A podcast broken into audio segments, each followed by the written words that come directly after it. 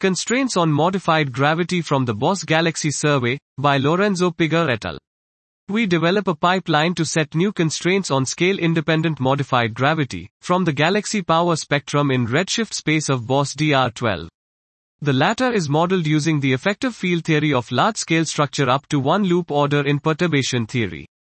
We test our pipeline on synthetic and simulated data to assess systematic biases on the inferred cosmological parameters due to marginalization and theoretical errors, and we apply it to the normal branch of the DGP model with the background.